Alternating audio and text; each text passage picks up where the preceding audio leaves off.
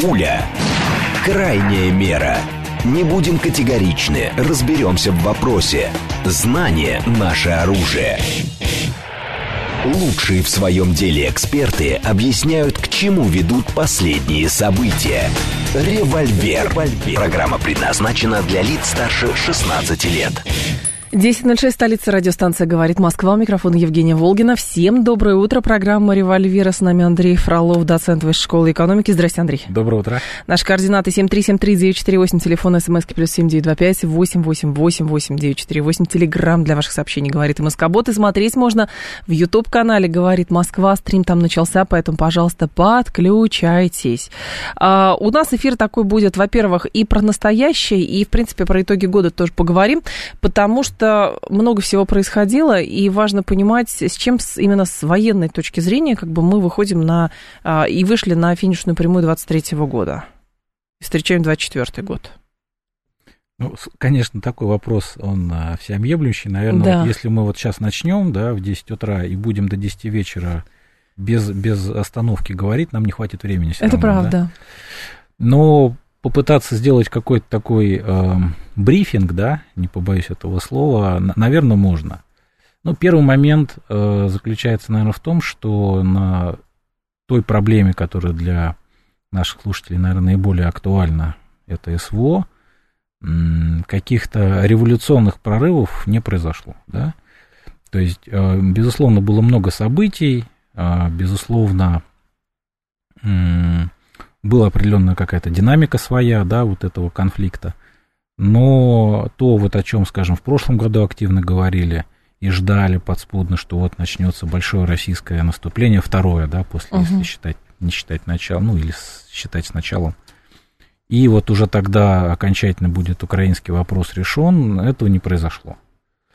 А, но, с другой стороны, наверное, этого и не могло произойти, а, потому что то те причины, о которых говорилось в прошлом году, они практически большую часть этого года а, также имели место, а именно э, явное несоответствие численности российской группировки линии фронта, да, как мы знаем со слов президента, ее протяженность почти 2000 километров, и э, тот момент, что с одной стороны, с противоположной стороны нам противостояла более многочисленная группировка, да, как известно, а, ВСУ где-то, наверное, к концу прошлого года вышло на уровень миллиона человек по численности, да, и, собственно, угу. на фоне наших там 200, может быть, 300 тысяч, которые там находились, понятно, что не весь миллион находится в зоне СВО, но я подозреваю, что 1600-700 украинцы держали. И все это еще накладывалось на сеть укрепленных районов, которые готовились в течение 8 лет, большая часть из них. И в этих условиях, э, и с учетом того, что у нас все-таки не было какого-то такого доминирующего господства в воздухе, э, которое бы могло где-то в каких-то местах компенсировать нашу недостаточную численность, да, и проломить подготовленную оборону, у нас этого тоже не было, поэтому ожидать, в принципе, каких-то серьезных прорывов, серьезных каких-то операций, наверное, было бы наивно. Но, опять-таки, в этом а, вопросе к концу года мы, наверное, достигли очень важного момента, который, возможно, является таким серьезным заделом уже на следующий год. Исходя из, опять же, э, заявлений, которые были в последние дни или недели сделаны угу. нашим высшим руководством – прозвучало несколько очень таких, на мой взгляд, важных цифр. А, и одна из них заключается в том, что в зоне СВО было, ну, было сказано, что в зоне ЗО находится примерно 600 тысяч человек. Да. 600 или 650. А что это значит? Это значит, что впервые за все почти уже два года да, специальной военной операции численности штыков а, в непосредственно зоне боевого соприкосновения на этих двух тысячах километров она практически сравнялась. И для Украины, и для НАТО, соответственно, это довольно неприятный, конечно же, сигнал, потому что а, российская армия с учетом равной численности, а возможно даже эта численность будет даже постепенно наращиваться с учетом, как мы знаем, почти тысяча человек каждый день да, uh подписывает да. контракт. и, как правило, все эти люди как раз они в зону СВО, да, отправляются, это означает, что Россия будет иметь возможность проводить крупные операции, иметь резервы для развития успеха, чего не было год назад или даже полгода назад. И явно это все накладывается на рост э, материальной оснащенности. Да? То есть очевидно, что оборонно-промышленный комплекс Российской Федерации в этом году значительно превысил показатели свои же прошлого года, которые тоже были довольно значительные. И с учетом всех возможных ресурсов, то есть очевидно, что снарядный голод, он уже в значительной степени преодолен, и э, российская армия может себе позволить, и, собственно говоря, мы сейчас это видим на примере Авдеевки, э, российская армия начинает решать те вопросы, к которым она не могла подступиться с 2014 года, то есть штурм э, глубоко укрепленной и защищенной украинской позиции, причем на старых, да, на старой линии, с э, учетом наличия крупной группировки украинской, которая там находится, тем не менее, вот эти факторы – они не остановили российское командование, и более того, даже время года, которое, казалось бы, тоже не совсем благоприятствует для каких-то эм, операций, тоже не является каким-то деструктивным фактором, да, препятствующим каким-то серьезным действиям. И это все позволяет предположить, что э, вот этот задел, который за год делался, то есть вот, наверное, это был год такой подготовительный все-таки, да, 23-й, подготовительный каким-то более серьезным решительным шагам, э, которые, возможно, в следующем году мы увидим. Угу. Слушатель говорит, но долгая сидячая война, она э, насколько представляет угрозу или нет? Слушатель проводит аналогии, что вот, э, значит, когда долго-долго войска сидят, в конце концов для страны это заканчивается февральской или октябрьской революцией. Так слушатель пишет. Ну, давайте, во-первых, если немножко, да, позволим немножко да, историю, да, давайте. даже к семнадцатому году говорить о том, что российская армия где-то сидела, наверное, не очень корректно, да, потому что 2014 год весь это был а, очень высокоманевренный, высокоманевренная операция с обеих сторон, которые, в принципе, даже, наверное, и на, Западе, на Западном фронте тоже не везде угу. не всегда были. 15 год, да, это был год для наш, нашего великого отступления, да, но, тем не менее, мы тоже не сидели в окопах, да, мы отступали, но не сидели. 16 год э, крупные операции были на Юго-Западном фронте, на э, Западном фронте, я имею в виду русские, русские фронты, да, опять-таки на фронте Кавказском. Поэтому 17-й год для нас как раз революция-то началась да. не из-за сидячего образа жизни, а как раз наоборот есть мнение, что как раз Брусиловский пролыв, так, так называемый Анжелудский, который э, подается всегда как такая очень успешная русская операция, угу. на самом-то деле он, а, как считается, мог подтолкнуть революцию, потому что, с одной стороны, да, мы прорвали фронт, взяли много пленных, но в какой-то момент мы уперлись уже в подготовленную оборону и потеряли на круг миллион человек почти. А насколько, опять же, опираясь на, заявление, на сообщение наших слушателей, можно говорить, что для эко- экономики а, текущие расходы на ВПК, на выплаты военным и так далее, это представляет довольно серьезную нагрузку? Я не угрозу. Силуянов, да, мне сложно да. судить. Но с учетом того, что на следующий год к разговору о перспективах угу. у нас рекордный военный бюджет, поскольку там почти 11 триллионов, да. то в принципе, подозреваю, что, наверное, 24-й, возможно, 25-й год экономика такую нагрузку выдержит.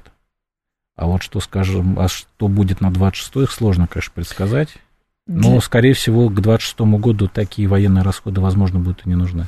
Последнее а, заявление последних дней, даже недель со стороны а, за, западных чиновников, европейских, американских, и военных, и а, парламентариев, и просто экспертов, они пропитаны какой-то, ну, немножечко истеричностью. То есть можно ли сделать вывод, что для них все-таки 23-й год, то, как он заканчивается на фронте российско-украинском, в большей степени представляет неприятный сюрприз – или просто они понимают, что уже все для них проиграно? А, ну, опять-таки, да, очень сложно давать какую-то единую оценку для группы товарищей из разных стран, да, которые, возможно, поют примерно на одни и те же ноты, угу. но все равно имеют какой-то свою, свой текст. Конечно. В первую очередь, наверное, дело в том, что они, конечно же, сами себя долго очень убеждали в чем-то и задирали планку ожиданий. И эта планка, очевидно, в 2023 году не сработала. Причем э, в каком направлении эти ожидания происходили. Первое заключалось в том, что все-таки была надежда на некий успех украинской армии, повторение того, что получилось осенью прошлого года. И это, видимо, они, видимо, считали, что если будет хоть, хотя бы какой-нибудь оперативный успех, угу. то это позволит э, снова вернуться к переговорам с Россией, но на э, условиях там, Украины в каком-то, что э, очередное поражение может сильно демотивировать российское военно-политическое руководство. Этого не случилось. Скорее наоборот, э, это наступление оказалось по факту украинским поражением. Да?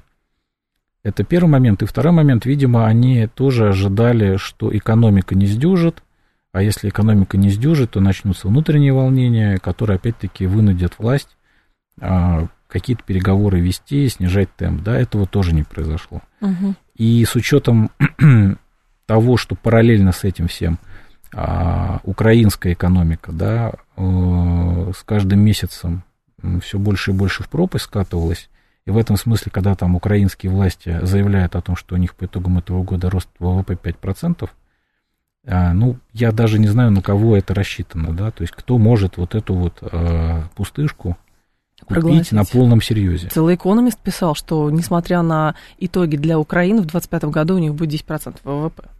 Не, ну опять же, от, кого, от с, какого, с какого дна они будут отскакивать, да? Угу. Это знаете, как известно, когда там во время кризиса на Уолл-стрит э, менеджер такой-то с 70 этажа упал и подпрыгнул до 10 да? Да, да, да. Отскок да. произошел. Поэтому здесь, наверное, будет все то же самое, хотя, скорее всего, не будет, потому что внутренних инвестиций нет, и им неоткуда будет взяться, да? И, соответственно, мы не знаем, в, какого, в каких границах Украина к 25 или 26 году подойдет. Поэтому э, очевидно, что я просто к чему. Угу. То есть очевидно, что для Запада каждый новый день э, боевых действий на Украине означает удорожание следующего дня. Потому что надо деньги тратить не только на поставку оружия, но надо все больше и больше денег с учетом коллапса украинской экономики закачивать для того, чтобы хотя бы украинское правительство могло свои бюджетные обязательства выдерживать. Слушатель говорит, э, здравствуйте, а зачем брать укрепрайоны в лоб? Ну, это, видимо, про Авдеевку. А в лоб их никто и не берет. Как, если мы посмотрим на карту, как раз ее охватить пытаются и вынудить противника. То есть здесь в каком-то смысле повторяется история с Бахмутом. А по поводу того, что обойти каким-то глубоким фланговым ударом, тоже не получается, потому что, повторюсь, там все укреплено с 2014 года. Угу. И куда бы ты ни бил, тебе все равно придется вскрывать подготовленную оборону противника. Ну, это тоже вариант. Но с вашей точки зрения здесь, скажем так, позиционирование России в специальной военной операции, как это сказывается на восприятие нашей страны на мировом рынке вооружений? Ну, все внимательно, конечно, смотрят из потенциальных покупателей, да, именно на то, как э, это оружие, которое потенциально может быть потом угу. экспортировано, оно применяется, какие сильные, слабые стороны. И это не только по фото и видео каким-то материалам, но еще, насколько я понимаю, воен, военные аташаты стран тех а, дружественных, которые с Россией работают, ведут военно-техническое сотрудничество, они, конечно же, не просто так едят свой хлеб здесь, и всеми возможными способами пытаются как раз понять, а, как... Перспектива. Ну и больше вам скажу, Э, опять-таки, с точки зрения перспектив, если в прошлом году у нас действительно была очень сложная ситуация с экспортом по многим причинам, угу. то этот год показал, что наша оборонная промышленность, она готова выполнять заказы не только внутреннего заказчика, которые сильно выросли, но и все-таки свои обязательства по экспортным контрактам тоже э, выдерживать. И более того, были найдены какие-то, судя по всему, форматы оплаты, да, угу. потому что одна из главных проблем прошлого года была в том, что все банковские платежи тоже были прекращены практически, да. А, были найдены, видимо, новые логистические схемы по тому, чтобы эту технику отправлять. Ну и, собственно говоря, появилась возможность сам, просто физически эту технику производить для экспорта, да. И этот год, он а, очень, мне кажется, заканчивается для нашего военно-технического сотрудничества на такой позитивной ноте, потому что по его итогам насколько я могу судить, э, в принципе, были подписаны новые контракты довольно крупные, угу. и были а, отгрузки тоже довольно крупные. В частности, уже стало понятно, что Иран у нас становится довольно крупным а, покупателем, да, при том, что была очень долгая пауза в отношениях с Ираном, мы недавно про это с вами говорили. И это позволяет с неким оптимизмом смотреть уже на 2024 год. Надеюсь, что вот эти темпы по ВТС, они будут сохранены. А, слушатель спрашивает, не проще ли, ну, условно сжигать напалм агрессора, агрессора, беречь русского солдата, а здесь можно переиначить, а почему у российской армии а, тактика вот именно такая осторожных, ведение осторожных боевых действий, а, и пусть он тоже на своей пресс-конференции об этом говорил, как раз сравнивая тактику, например, которую применяет там, израильская армия условно в Газе, вот, или американцы применяли в Багдаде, а, когда сначала бомбили, бомбили, бомбили, а потом заходили и шквальный огонь открывали, а у нас совсем иначе. Дело в том, что в отличие от американцев в Багдаде и а, евреев в Газе, угу. им не, то есть нам противостоит все еще довольно мощная система ПВО, которая не позволяет, то есть вот если бы у нас была такая же возможность, как у ВВС Израиля в Газе, я думаю, что картина была бы совершенно другой, угу. когда бы нам противостояли только переносные зенитно-ракетные комплексы, причем устаревшие. Я думаю, мы бы увидели бы совершенно другую картину. А когда нам противостоит, с одной стороны, до поры до времени а, мощные советские комплексы, которые 80-х а, годов многие производства и разработки все еще довольно грозные, да, потом по мере их выбивания а, им на смену стали приходить довольно современные западные комплексы. Так. С учетом все-таки довольно скромной, а, скромного, скромной численности нашей авиации, плюс все-таки стремление наших, нашего военно-политического руководства беречь людей и технику, собственно говоря, это и приводит к тому, что мы видим. Потому что если бы была, было был приказ там, взять любой ценой и каким-то сроком привязывать, угу. да, то уровень потерь бы был бы, конечно, намного выше. И здесь возникает вопрос, вот встречный вопрос нашим слушателям, да, а готовы ли они платить высокую цену в человеческих жизнях за взятие этих укрепрайонов в быстрые сроки и не вот этими вот медленными по нескольку метров там или десятков метров в день, да? Это когда, риторический вопрос. Когда говорят, да, про сроки, сразу э, обращает на себя внимание, что историю со сроками, в том, что Российская Федерация увязла, что это очень долго происходит, это же вбросы с той стороны постоянно, что вот эта история, там, Киев за три дня или еще что-то. Это как раз, ну, просто не надо вестись, и нужно как-то э, объективно смотреть на вещи, может быть, даже более критично, чем там написано, особенно в зарубежной прессе. Но есть еще одна большая тема, которая связана с оружием, это, конечно, гражданский оборот, потому что про Украину можно говорить бесконечно много, в 2024 году тоже продолжим, но а, глубоко не касались мы темы гражданского оборота, а между тем всегда эта тема всплывает, когда какой-нибудь шутинг происходит. Вот, например, трагедия в Брянской области, когда девочка, то ли ее травили в школе, то ли мальчика не поделили, то ли еще что-то, взяла папин что там был, дробовик, угу. папин дробовик, а, и, соответственно, открыла огонь в школе, потом а, самоубилась, и в итоге возникает вопрос, там папа привлекает к ответственности там за неправильное хранение, еще что-то, и, во-первых, как это все-таки рассматривать, что ли, потому что все пытаются понять, а как это пресечь, и вот что можно было бы сделать, чтобы этого не было?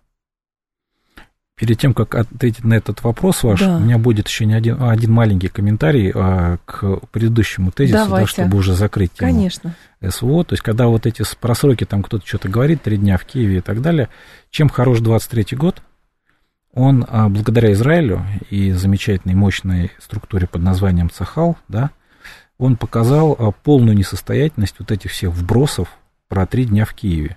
То есть, а, когда Цахал при ну, даже там не то, что на, на, на порядок, там на порядке качественное превосходство, там в разы а, численное превосходство, угу. да, и они уже, а, если даже не брать начальный период операции, вот если брать только сухопутный уже, вот то, что они называют маневр, да, или там наступ, а, наземное наступление, они уже полтора месяца топчутся в этой газе, а, имея перед собой только людей с гранатометами да. самодельными, да, то есть те люди, которые на полном серьезе в конце 23 года утверждают до сих пор, да, про три дня в Киеве, и что значит там российская армия не смогла, они просто, ну, мягко скажем, не очень далекие, либо они э, имеют некий злой умысел.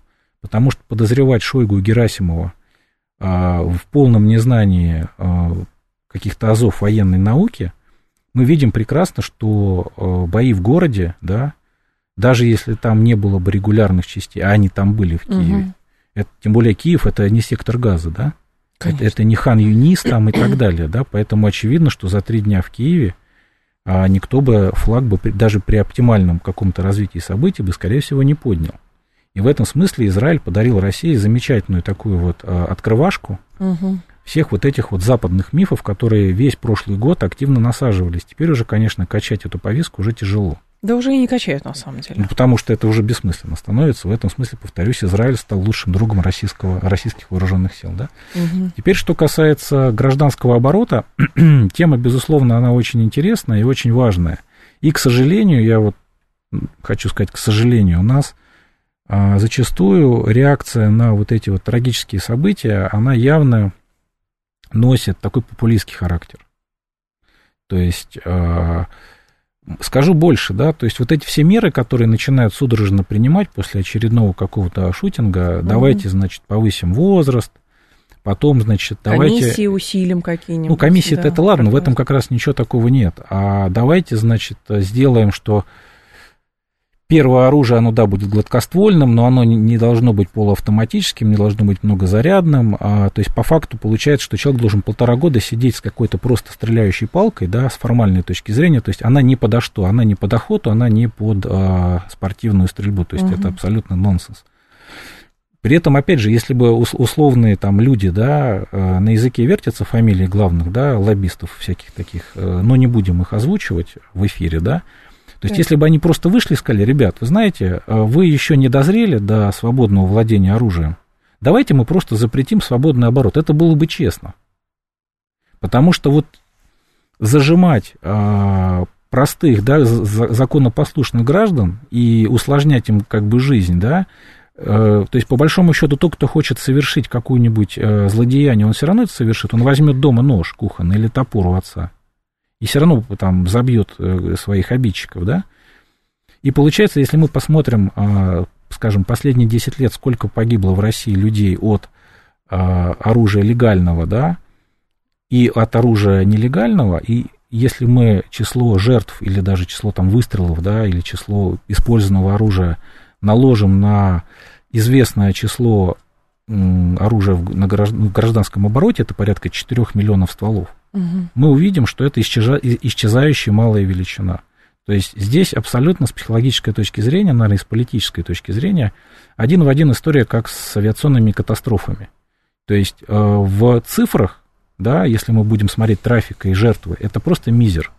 Но каждая авиакатастрофа, и за счет того, что в какой-то моментальный период времени гибнет много людей, это сразу привлекает внимание, это раскручивается СМИ и так далее, да, поэтому получается очень сильный резонанс. То есть, если борьба, э, с дорогами можно привести пример, да, если борьба с тем, чтобы жертв э, на дорогах было меньше, это рутинная такая операция, долгосрочная и так далее, все равно гибнет очень много людей, то действительно вот в случае с оружием или с авиатранспортом здесь просто резонанс возникает, потому что это что-то нетипичное, скажем так. Да, ну и, соответственно, вот 30 секунд у нас есть до информационного выпуска по поводу даже вот самого Брянского случая, чтобы мы потом тему продолжали. Ну, брянский случай, он такой, он немножко своеобразный, ага. именно поэтому он интересен для разговора. Может быть, после тогда После новостей, новостей давайте обсудим это, да. 7373948, телефон, смски плюс 7925 888 948, телеграмм для ваших сообщений, говорит МСК-бот. Смотреть можно в YouTube-канале «Говорит Москва». Стрим там продолжается, и мы тоже продолжим. И про шутинг тоже поговорим после информационного выпуска. Пуля. Крайняя мера. Не будем категоричны, разберемся в вопросе. Знание – наше оружие. Лучшие в своем деле эксперты объясняют, к чему ведут последние события. Револьвер. Револьвер. 10.35 в столице. Радиостанция «Говорит Москва». У микрофона Евгения Волгина. Мы продолжаем. А с нами Андрей Фролов, доцент Высшей школы экономики. И что, программа «Револьвер», поэтому про оружие говорим, про гражданский оборот в данном случае. Слушатели пишут, сейчас скажу, если кто-то хочет поохотиться, пусть вступает в охотничий клуб, берет там оружие на время охоты, охотится. Зачем дома хранить? Где вы видели, чтобы топором зарубили одноклассников? Расстрелы совершаются ежегодно, оружие покупают, регистрируют люди, которые уже не по-доброму настроены к окружающему миру.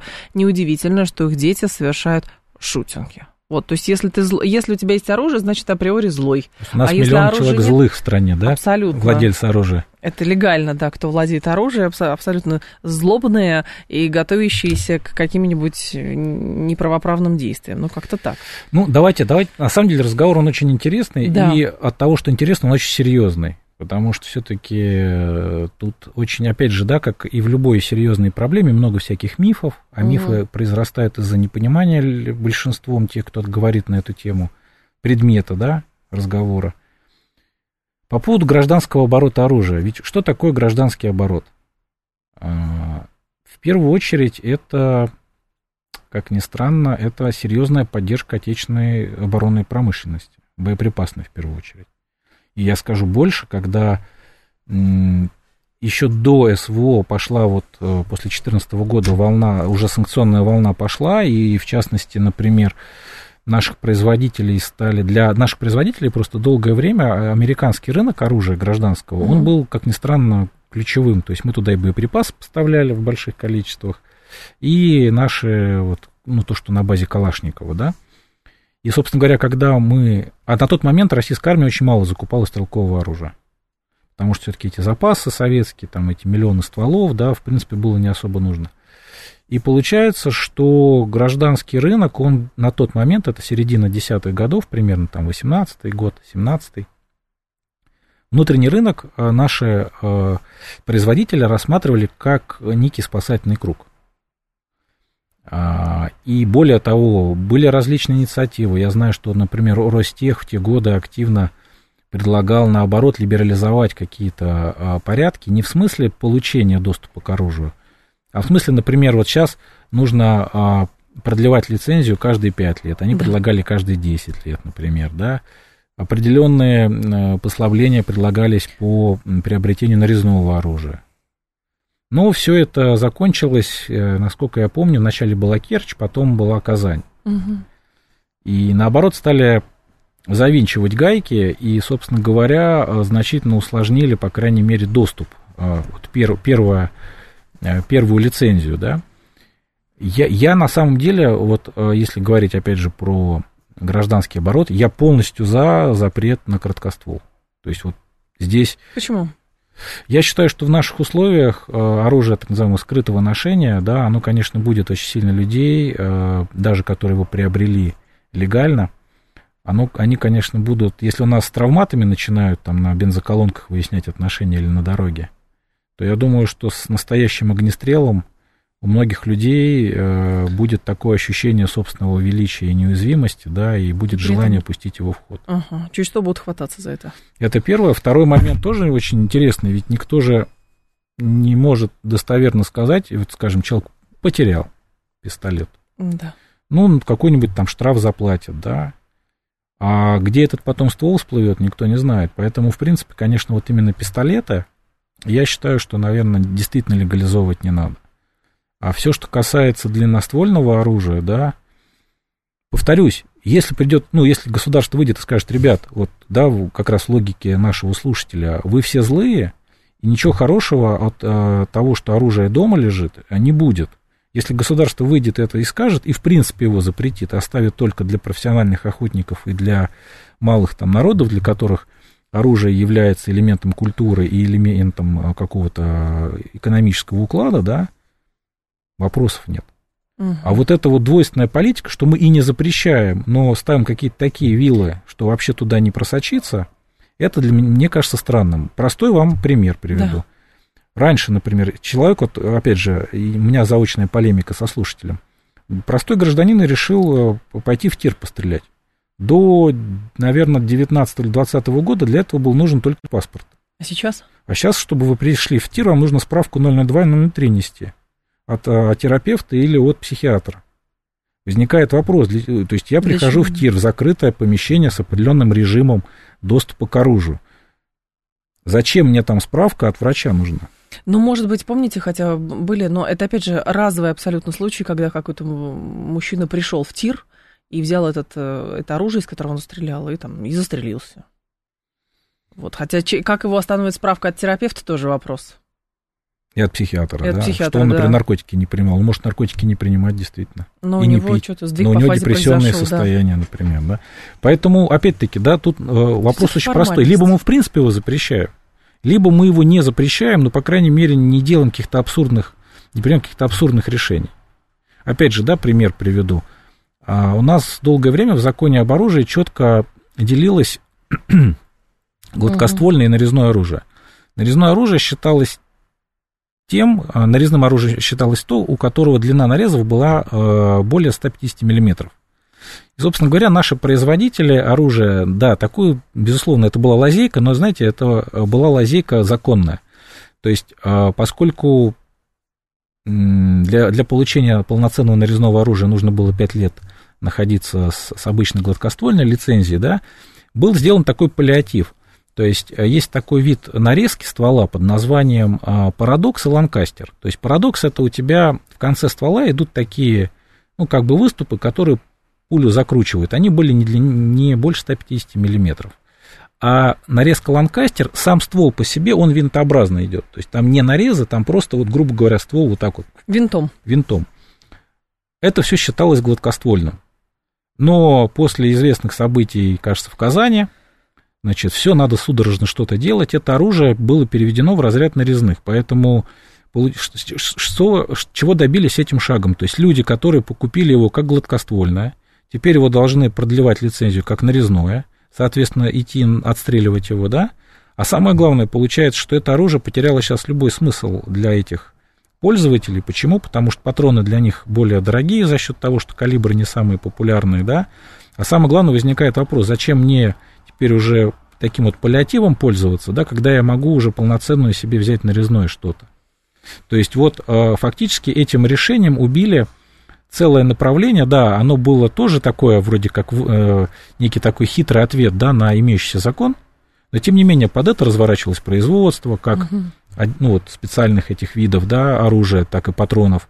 Теперь, получается, это все, в общем-то, никому не нужно. Слушатель говорит, посмотрите, как в Америке. Дали возможность купить оружие. Все дураки перестреляли друг друга. Остались те, кто сто раз подумает перед применением.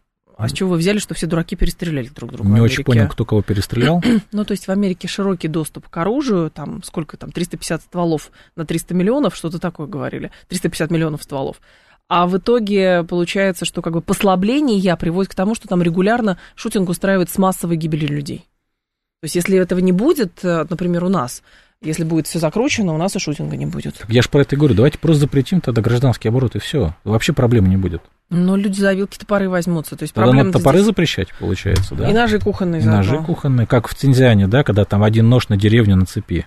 Только придешь, порежешь. Ну, так и ручкой можно шариковой кому-то, извините, глаз проткнуть. Вот, Ну, там. а, поэтому, что касается Америки, да, с Америкой Да. там все сложнее, потому что там, а, грубо говоря, рынок нелегального оружия, он, наверное, даже как бы не больше, чем рынок легального, начнем с того, и Серьезно? людей от нелегаль- нелегального оружия, ну вот, я очень любил все время читать эти сводки из Чикаго а, за Мгм. выходные, там в перестрелках 40 человек получили ранения, или 50, это за, они с пятницы вечер считали до вечера воскресенья. И там 3-4 человечка отправились на тот свет, да, из этих 50. Это все нелегальное оружие, да? И это только одно Чикаго, один Чикаго, и, и это каждые выходные. Я думаю, что, в принципе, там примерно все то же самое. Это раз. И два, в Штатах же есть еще такой нюанс прикольный под названием теневые стволы, так Это называемые. А когда вы, например, можете, условно говоря, в магазине купить э, россыпью образец оружия и собрать его дома. И вам для этого там, ну, особо даже лицензии не нужно. Лего, что ли, какое-то? Типа да, то есть это конструктор. Ничего И себе. вот э, э, много стволов, которые, в принципе, они даже без номеров, они нигде не учитываются, как я понимаю. И они в такой, получается, серой зоне.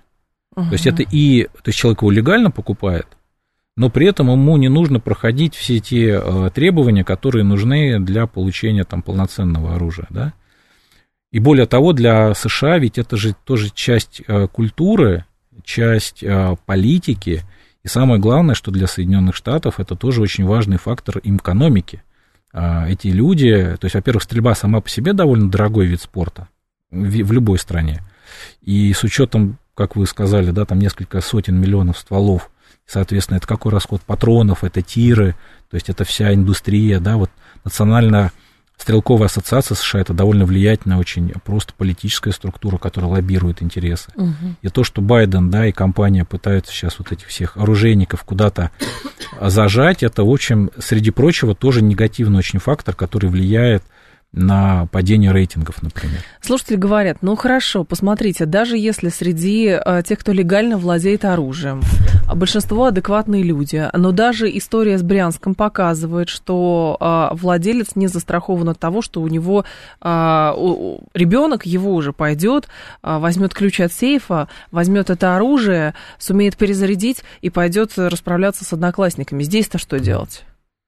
Нет, все придумано до нас, да, то есть э, открываем закон об оружии. То есть история с Брянском, эта история, на самом деле, она не про девочку, она про отца, который, очевидно, ее обучал, а, ну, стрельбе, да, потому что, вот честно вам сказать, я имел опыт стрельбы из огнестрельного оружия, но я ни разу не стрелял из дробовика. Я вот, если мне сейчас его дать, мне, мне понадобится время, чтобы просто разобраться, как его заряжать, как его перезаряжать. А плюс он все-таки сам по себе довольно тяжелый и габаритный. То есть человек не подготовленный, тем более ребенок, когда он просто увидел это оружие, угу. не смог бы произвести пять выстрелов, не имея какой-то минимальной подготовки. Это раз. Так. То есть, в принципе, да, вот у людей, которые с оружием непосредственно связаны, в частности, и силовых структурах, у них, у них есть железное правило, железнейшее. То есть ты свое оружие, пистолет, пулемет, автомат вообще никому не даешь. Идешь, я не знаю, в душ, ты берешь с собой свое оружие. То есть оно не попадает в чужие руки никогда.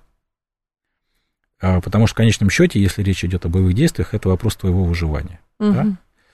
А, это раз. И два, он не обеспечил, как раз уже в соответствии с законом об оружии, а, не обеспечил полная, полную недоступность оружия от третьих лиц. Значит, она знала, где лежат ключи, либо он просто не закрывал сейф. Ну да, то есть это нарушение закона. То есть здесь вопрос не к девочке, вопрос не к оружию, это вопрос к халатной, это халатность чистой воды. Угу. Но в этой связи здесь только как бы и статья тоже прописана, и, соответственно, здесь-то ужесточить ничего невозможно. Нет, там все понятно, и более того, здесь, к сожалению, да, вопросы тоже и к, к отцу возникнут к владельцу оружия. А там уже возникли. Возникли. Там да. уже возникли эти вопросы. А, так, что делать уже с купленным оружием? Его что, выкупят, говорит Дмитрий? Нет, ну если, ну, например, не запрещают у вас. Ну, пока, слава богу, его не запрещают полностью, но я подозреваю, что если все-таки такое решение будет принято, то, э, ну, наверное, государство какую-то там минимальную цену предложит на выкуп, да. Но я думаю, это вряд ли будет сделано. И в этом смысле, может быть, э, тоже, кстати, интересный момент, да. как СВО повлияет на оборот гражданского оружия, когда очень много людей которые, в принципе, до боевых действий ну, к оружию имели отдаленное отношение, да, а после боевых действий они уже, возможно, к оружию свое отношение изменят, и, например, когда начнут демобилизовываться, возможно, кто-то из них, я думаю, довольно много людей все-таки захотят иметь дома какой-то ствол, а, гражданский, да, я сейчас исключительно про, мы про гражданскую историю говорим. И, опять-таки, да, закон-то тоже сейчас довольно, скажем так, более либерален к тем, кто служил, или кто находится на службе. И сейчас послабления предлагают, да, вводить. Поэтому новые. я думаю, что я к чему, что, скорее всего, в свете всех этих событий полного запрета гражданского оружия не будет. Если сравнивать текущий период, например, с оборотом гражданского оружия и условно с советским периодом, а, как бы а, насколько эти а, законодательства отличаются, и самое главное всегда, когда говорят про советский, говорят, ну тогда-то не было никаких шутеров, тогда-то не было никакого шутинга, а значит закон был какой-то пожестче. Ну, действительно, оружие было меньше. Оружием было меньше. А, и оно было гладкоствольным на руках у населения. И там все-таки должно быть, были быть охотничьи клубы, то есть э, сама процедура была довольно... Но опять-таки, вообще советский период, именно с точки зрения владения оружием, он очень был интересный. Скажем, э, для меня было открытием, таким вот личным, в 30-е годы было довольно много людей, которые, можно сказать, вполне легально а, владели оружием, причем скрытого ношения, как сейчас говорят, которое у них там с гражданской войны осталось. Mm. Опять-таки, да, а, после Великой Отечественной войны, в принципе, на руках у населения было много оружия. Да, с этим боролись, но, опять же, да, до определенного времени довольно, ну, скажем так, относились к этому довольно спокойно. И оборот вот это, понятно, что, наверное, никто не носил там свой Вальтер – в, на отстрел, да, или на какую-то регистрацию. Хотя, да, после войны вышел указ о том, что надо оружие сдавать, но, в принципе, его было довольно много. А, поэтому, наверное, имеет смысл сравнивать вот нынешняя ситуация там, с поздним Советским Союзом, когда, например, не было ни газового оружия, не было ни травматического оружия, да, не было калашоидов, да, которые были в открытом доступе, да, все, все это было гладкоствольная двухстволка там или одностволка, и в этом смысле, конечно же, нанести какой-то там серьезный вред э, было, наверное, сложно. Тем более, все-таки, наверное, и менталитет был немножко другой, да, не было каких-то примеров перед глазами, которые, возможно, неустойчивую психику могли бы спровоцировать, спровоцировать угу. да, тем более, опять-таки, ну, скажем честно, у нас сейчас население, в принципе, да, в страны, оно находится в очень серьезном стрессе, причем дело даже не связано с... Я тут недавно, кстати, говорил с одним психиатром, он интересное такое наблюдение сделал. Uh, у нас, говорит, до сих, сейчас, только, вот только сейчас люди стали выходить из стресса, который был uh, вызван коронавирусом и тем, что людей запирали в квартиры. Uh-huh. Только сейчас. Психика не успела адаптироваться к этому, произошло СВО, произошел вот этот экономический, да, экономические сложности. И понятно, что вот в целом, да, uh, вот эта вот атмосфера, она совершенно не та, которая была там в 85 году, например, да, или там в 86-м. А, это, это первый момент. Второй момент тоже интересный. А, косвенное свидетельство того, что гипотеза верна про стресс. Довольно много стало женщин, девушек сейчас приходить а, и в тиры, и получать лицензии, потому что... Сбрасывают стресс, напряжение. Да, это сбрасывание стресса и некую уверенность. То есть вот к разговору, опять же, заочная полемика со слушателями, зачем?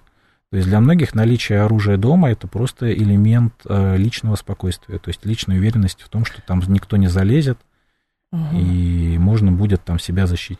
А если население в стрессе, тем более нужно изымать оружие. Зачем давать психически неадекватным, говорит Сергей. А психически неадекватным, если диагностированное оружие не, не, не даст дадут, никто. Нет. Сдавать на хранение в полицию или в охот хозяйства или в стрелковые клубы. Пусть там хранится. Это, кстати, очень популярное мнение. Как только какой-то происходит какая-то стрельба где-то, обязательно говорят, а вот э, там самому участковому, пожалуйста, вот там сейф у него, комнатка должна быть, куда ему все сдают. А кто ну, же опять-таки, это... это... Нет, в принципе, гипотеза хорошая, да, но, во-первых, кстати, у нас есть такой небольшой, небольшая ниша. Угу. То есть вы, например, как я слышал, можно купить пистолет себе, короткоствол, но именно с условием, что он у тебя будет в тире храниться. То есть ты можешь туда приходить, стрелять из своего пистолета, но только там. Тут возникает вопрос, какой в этом как бы кайф, да, и для чего это нужно. Но, тем не менее, э, вот такая возможность, по крайней мере, была теоретически, да. Э, а, соответственно, чтобы вот как предлагают слушатели где-то это хранить, давайте, ну, просто представим, на руках у населения там 4 миллиона стволов. Да. Кто будет платить за эту инфраструктуру, а, которая, ну, то есть это сейфы, это определенный доступ, это люди – да, очевидно, что вот у нас же МВД занималась оборотом оружия, потом это в Росгвардию передали. То есть несколько лет назад. О чем можно говорить, если у нас, например, на центральный округ административный в Москве всего одна точка, куда надо приезжать э, владельцам э, нарезного оружия на отстрел. И запись там на месяц вперед. Конечно, а потом, а кто будет материально ответственный? Вот человек купил ствол за 150 тысяч, условно, рублей, да даже за 50 тысяч, а потом он каким-то образом пропал, а потом где-то Или еще испортился, всплыл. да? Или испортился, а кто будет материальную ответственность нести? Поэтому я думаю, это такая а, а, немножко химеричная идея, она нереальна в Исполнение. современных условиях, да. Люди переругались из-за того, что детям в школу не разрешают телефоны проносить, а тут говорить про стрелковое оружие. Давайте пару звонков примем. Люди да? очень хотят с вами поговорить. Здрасте, слушаем вас. Алло. Добрый Алло. день, Сергей Алексеевич. Да, Сергей Алексеевич, да. пожалуйста. Министр обороны Шойгу в своем докладе на коллегии сообщил о потерях ВСУ с начала спецоперации. 383 тысячи личного состава убиты и ранены. 13 октября президент этого года, наш президент, сказал, что Украина несет огромные потери в соотношении 1 к 8. Скажите, а какие, какое, на ваш взгляд, сейчас соотношение? Спасибо. Ну, мне сложно судить, да. Вы, собственно говоря, сами на свой, ответ, э, на свой вопрос дали ответ, э, цитируя источники, да. Тем более, кстати, президент про это соотношение говорил применительно к э, украинскому наступлению. То есть он, подозревая, что не говорил про весь фронт, Наверное, если на весь фронт это распространить, соотношение должно быть ниже. Тем более понятно, что на пассивных участках такого, в принципе, соотношения, наверное, не может быть, да. А, поэтому, ну, понятно, что соотношение по потерям в разы у российской армии меньше. Угу. 7373948, слушаю вас, здравствуйте, алло. Добрый день. Добрый день. Вопрос. Пожалуйста. Вот я 15 лет назад покупал э, травматический пистолет э, «Вальтер». А теперь мне э, при перерегистрации, когда лицензию, говорят, сдай, потому что он не прошел, как это называется?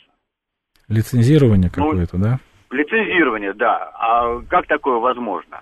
Спасибо. Вопрос, конечно, хороший. Тут, наверное, вопрос в том, что, видимо, вот чем хороши 90-е были годы, мне, например, э, немножко отвлекусь, рассказывали такую историю, да, человек пришел в магазин, купил газовый кажется, ТТ. А не успел он его, что называется, получить, у него а, продавец в магазине спрашивает, а не хотите его перепилить под боевой? То есть, в принципе, это все, это все было очень... Да, это было, в принципе, в те годы. А, тем более, ну, собственно говоря, эти все доработки были такие очень несерьезные. Это сейчас в конструкцию серьезные вносятся по травматическому оружию что его сложно в боевое переделать. Угу. Поэтому подозреваю, что Вальтер, поскольку все-таки это не оружие, которое серийно на территории России производится или где-то за рубежом, видимо, когда-то в те годы в условиях либеральных всех вот этих вот режимов его кто-то там переделывал из а, складов Минобороны, да, и по тем условиям оно проходило, а теперь, получается, видимо, ужесточили, и поскольку это не серийное какое-то изделие, да, видимо, вот оно уже не подходит под современные какие-то критерии. Слушатели все равно настаивают на том, что платные ячейки, если есть месяц, э, деньги на оружие, будут деньги и на хранение, мне все равно кажется, что вот опять же, у нас сколько, миллион человек, да, в среднем владеет? А вот этих вот случаев чудовищных с тем, что кто-то по кому-то открыл огонь из этого оружия, слава богу, это вещь нечастая, вообще нечастая но каждый раз возникает, а вот если вот куда-то все это сложить, то, соответственно, тогда и стрелять будут э, меньше.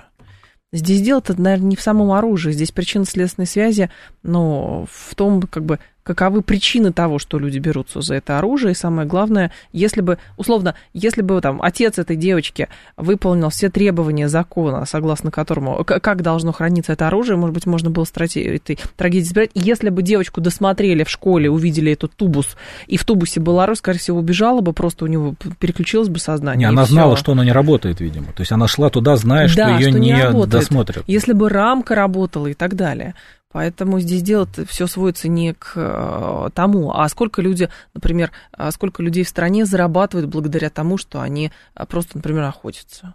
Ну, да нет, у нас вид... целая индустрия, есть магазины, есть тиры. Кстати, да. тиров в стране катастрофически мало. То есть, чтобы люди могли спокойно прийти пострелять, угу. даже в Москве тиров, ну, наперечет, да, и тем более там открытых. Поэтому это тоже проблема, и, в принципе, государство, наоборот, должно стимулировать. У нас вот, например, да, ввели начальную военную подготовку. То есть вот те люди, которые призывают к запрету оружия, получается, они подрывают политику государства в плане а, приобщения людей к военному делу. То есть, наоборот, государство заинтересовано к тому, чтобы люди за свой счет стреляли, получали да. навыки. Надо создать им максимальный режим благоприветствования, да, чтобы в случае часа X, по крайней мере, человек знал, как разобрать автомат Калашникова там, или винтовку СВД, и мог довольно сносно выстреливать куда-то чего-то. То есть, более того, ведь наличие оружия это еще, как ни странно, традиционная ценность. То есть это а, Кстати, признак да. мужчины, да. То есть, и это тоже не надо со счетов сбрасывать. А, так, здесь вопрос. Запрет оружия – это борьба со следствием. Слушатели пишут, а, лучше в компьютере поиграть в стрелялки. Ну, опять же, это если рассматривать оружие как а, средство развлечения какое-то. Но, скорее всего, люди, которые получают оружие, у них еще и, в общем, ответственность тоже где-то перещелкивает, как бы она включается, потому что это нужно сейф, это нужно... А участковый придет, спросит, есть оружие? Он скажет, а где лежит? А на диване лежит. Все, и ему прилетит там как минимум административная ну, статья. Скорее всего, даже изъятие может быть. Изъятие может быть. Андрей Фролов был с нами, доцент Высшей школы экономики. Андрей, спасибо, ждем вас снова. Эту тему точно будем еще поднимать, судя по вашим откликам. Уважаемые слушатели, я к вам в два часа приду в три часа в «Умных парнях» Дмитрий Рогозин сегодня.